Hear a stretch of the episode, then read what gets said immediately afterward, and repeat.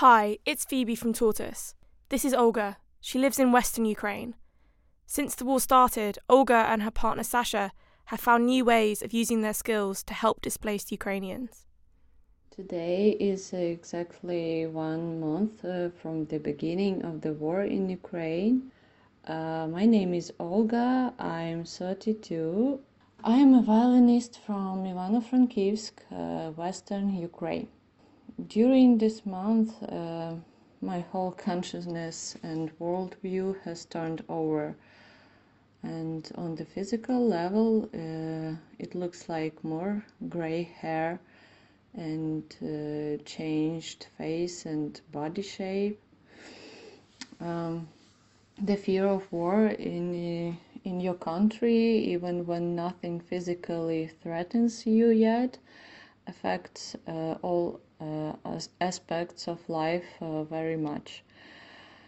Um, all the tears have been shed. Uh, there have been funerals of our soldiers uh, who have died already on the front of this war.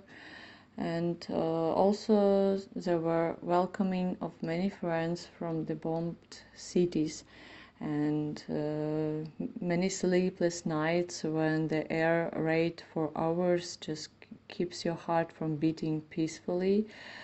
Uh, so uh, many uh, like nervous nights. Now we very much uh, feel the support of european countries. Uh, even more we feel the personal support of people from abroad uh, who send us humanitarian aid every day.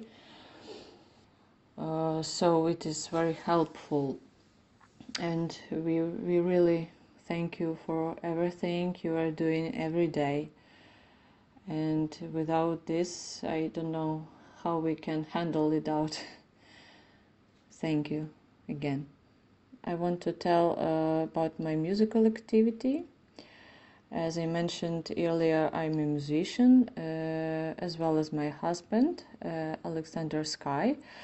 Uh, we are electronic music duo Light Dreams. This project has existed since uh, 2012 and I joined it um, in 2015.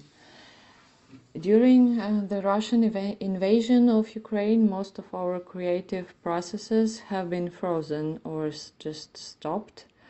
Uh, but uh, some new ideas were born and the old one were uh, a little bit uh, transformed. So, uh, for example, Sasha, it's shortened from Alexander here in Ukraine. Uh, so Sasha came up with the idea of uh, conducting music therapy for displaced people.